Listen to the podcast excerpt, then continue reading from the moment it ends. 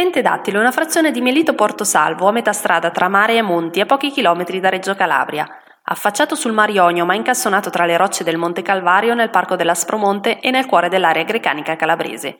È anche soprannominato la mano del diavolo per l'imponente rocce che lo sovrasta, che ricorda una grossa mano aperta, appartenente forse al diavolo.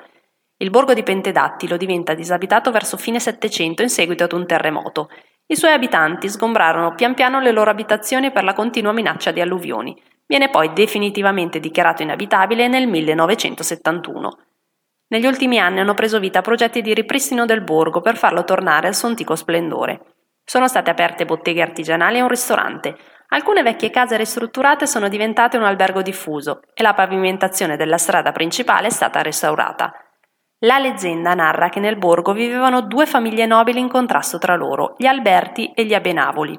Il barone Abenavoli voleva sposare Antonietta Alberti, ma la donna era già promessa in sposa al figlio del viceré di Napoli.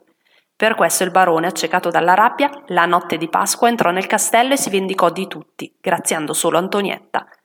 La leggenda vuole che quando il vento si infila tra le dita del diavolo si sentono ancora le urla e i gemiti delle persone uccise al castello.